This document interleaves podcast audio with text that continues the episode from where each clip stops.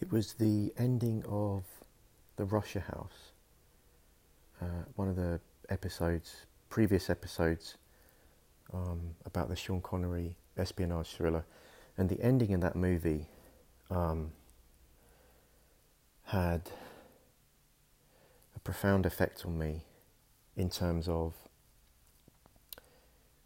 it was almost a fantasy, like a dream moment. And uh, I was thinking about it last night um, and was racking my brains to think of another movie that had that type of dreamy ending. I don't mean like Inception, I mean a cinematic dream, transcendent moment.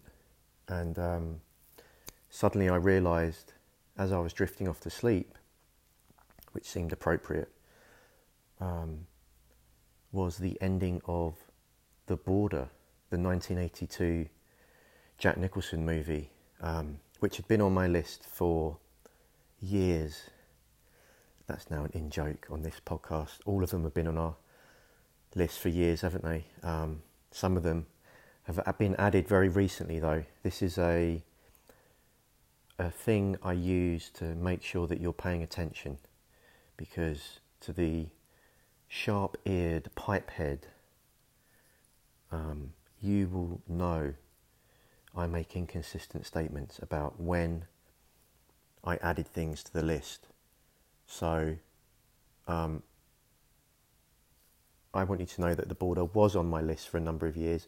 It was accelerated up in terms of priorities because my dear friend, the journalist, uh, filmmaker, and fellow podcaster, Sam Ashurst, uh, did make a recommendation to me to prioritise the border. We're fans of Nicholson, um, especially his more obscure work, because he did he does make some interesting choices um, throughout his career. He's obviously he's Jack Nicholson he has that career as Jack, but due to that power, that weight that he brings, he also has made some really interesting uh, decisions throughout his career, and there's this almost secondary filmography um, of Nicholson films that often get forgotten about, forgotten about for obvious, you know, various reasons, distribution, whatever. So the availability of the border, um, certainly to my knowledge, uh, has been fairly limited. Um, but I actually, I, I rented this uh, from the library, believe it or not, um, which is something I haven't done for a long, long time, and certainly since moving to the US, um, haven't visited a library. But my wife told me that she had a library account um, and there was an app that you can now rent uh, movies, and they have all sorts of peculiar films on there. I'm not sure exactly who curates um, the library app over here, but whoever it is, I salute you because uh, you you chose to program uh, the border. Anyway, so I did watch it a little while ago, um, but like I say, the as I was reminiscing about the ending of the Russia House on the Russia House episode, um, and again, I don't want to ruin it because if you haven't seen the Russia House, you know, I, I don't want to take that experience away from you, but it's very dreamy, um, which does start, you know, after the movie, it leaves you thinking, did this really happen? You hope it did for the sake of the characters and the relationship that they built through that movie. But again, the way it's shot, it's also repeated, which is very strange, um, almost like a memory or a recall. So I think there was a nice signal to the audience, those who were paying attention, perhaps there's something more at play here. Um, and I got that impression from how the border ends. Now, I don't know if any of you have even heard of The Border, but this is a 1982 neo noir uh, directed by Tony Richardson.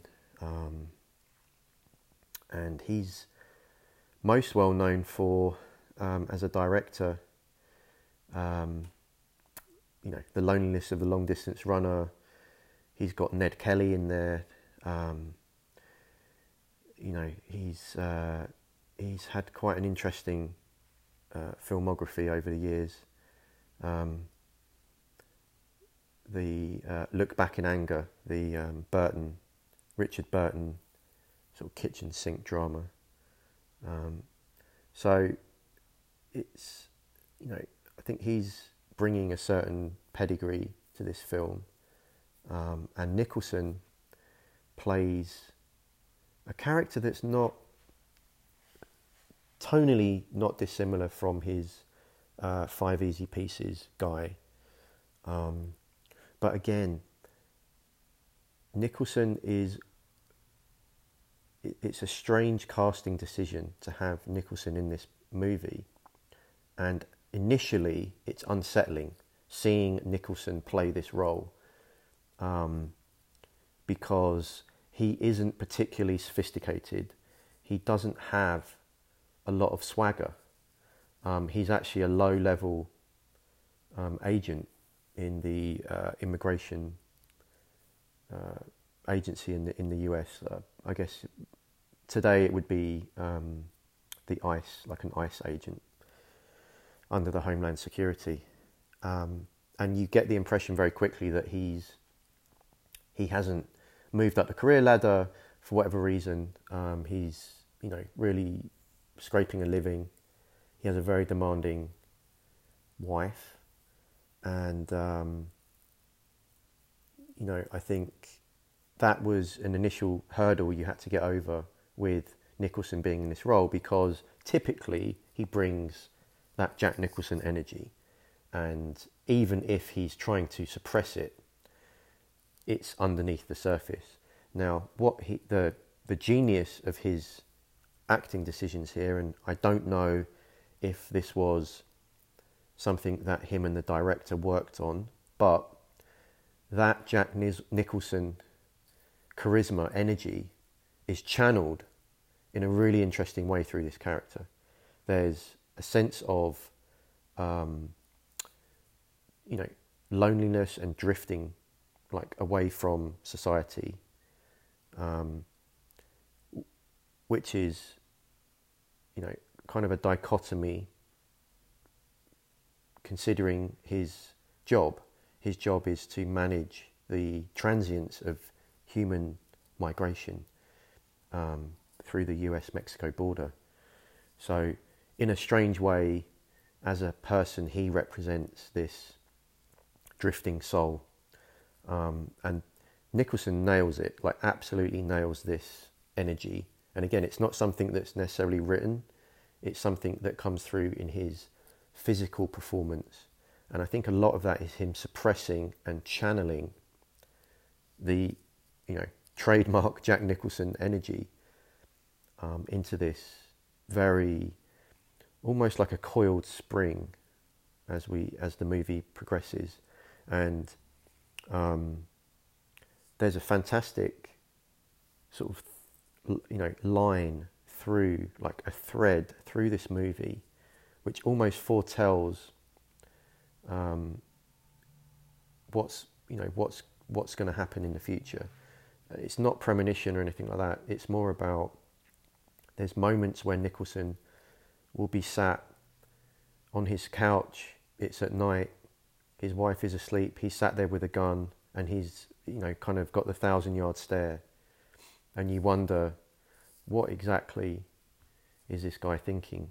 Um, and the scenes preceding that didn't give any suggestion really that he he would put himself into that state.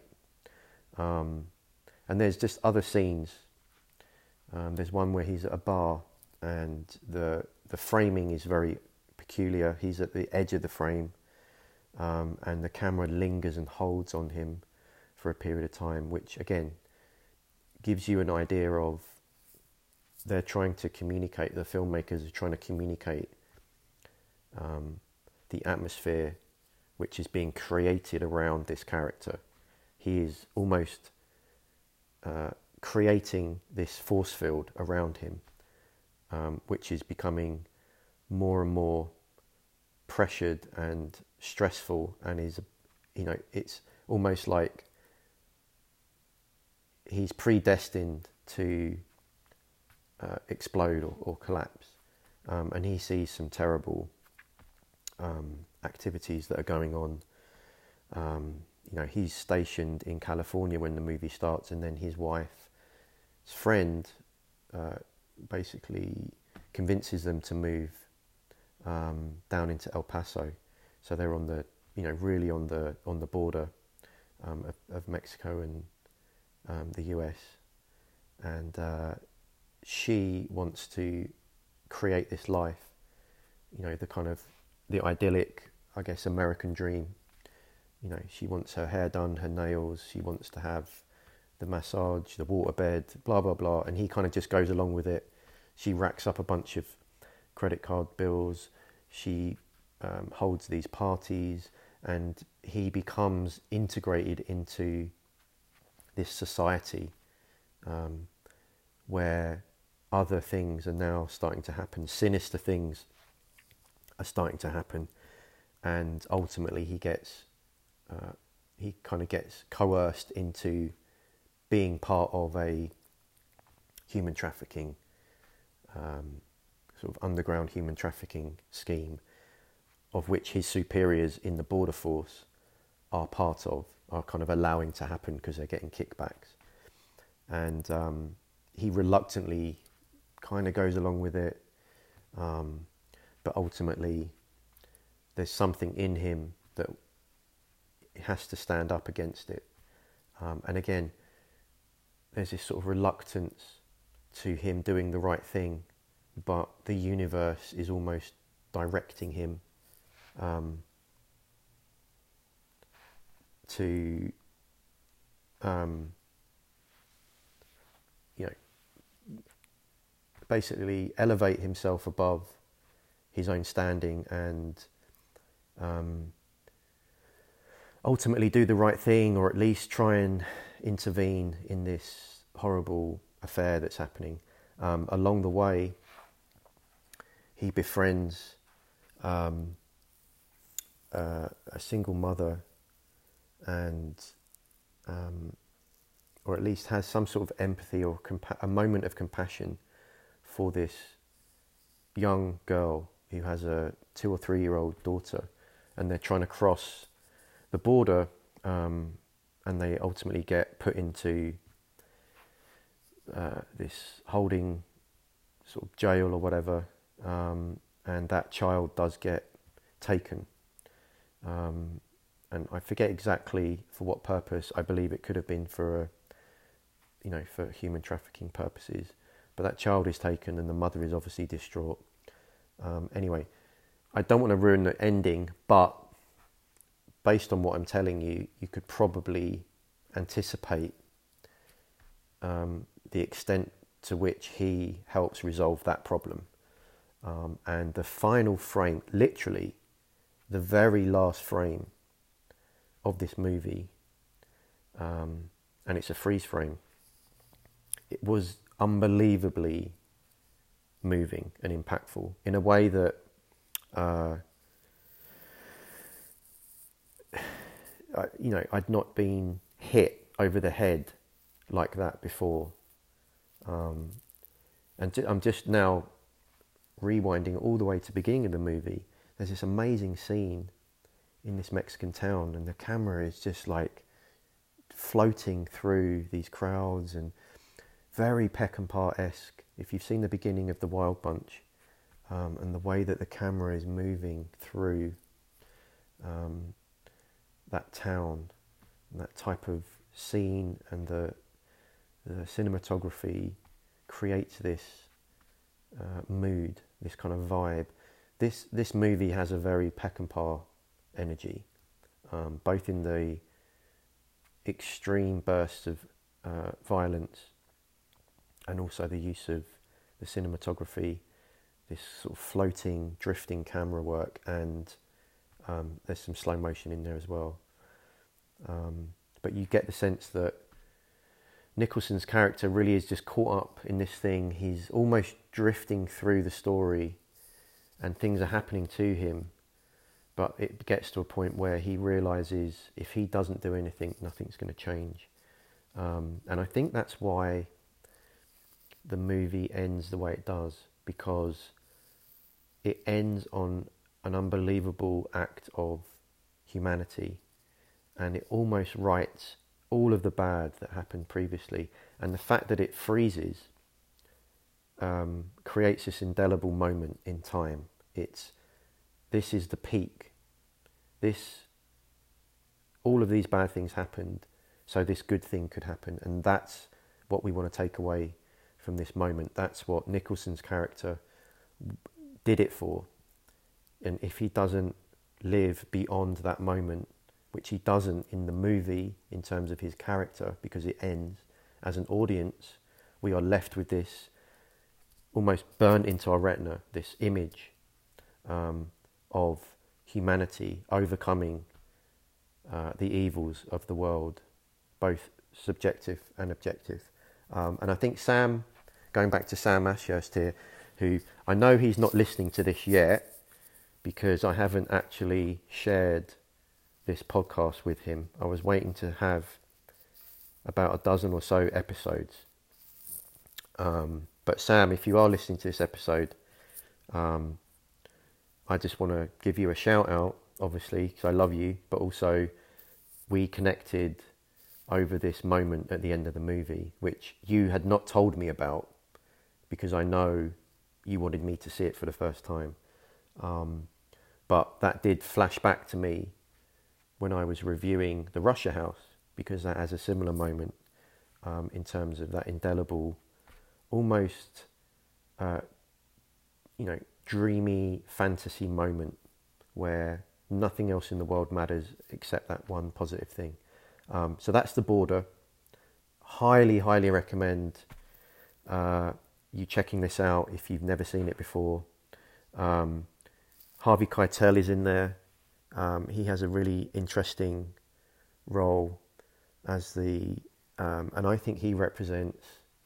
Um, I keep saying this on pretty much every movie, but there's he is coded with the a metaphor about um, the American capitalist system, and uh, I think what you really take away from that movie is Charlie Nicholson's character is a man out of time and he is colliding with the modern American system.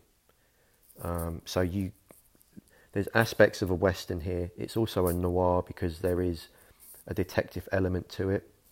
Um, so it's a really interesting blending of genres.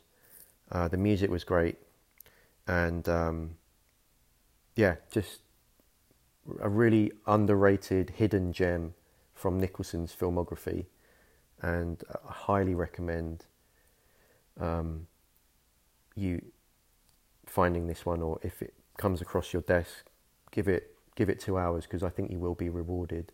Um, is it a perfect movie? No, but through that imperfection, I believe it's an important piece of American cinema, um, and uh, I really loved it that was Movie Pipe, and uh, one of the more sober episodes, I think. I didn't really crack any jokes there. There was a few callbacks to um, some of the goofy stuff that we do as we go and find our way through this podcast. Um, I just want to give a shout out to my podcast partner Will. I know I dunk on him a little bit, but it's it's all part of the act. We're performing here, um, and I, I really enjoyed his Pump Up the Volume episode, which I think was the one before this in terms of the timeline. Anyway, this was Movie Pipe. I'm trying to remember more films like The Border because I like talking about it. Ciao.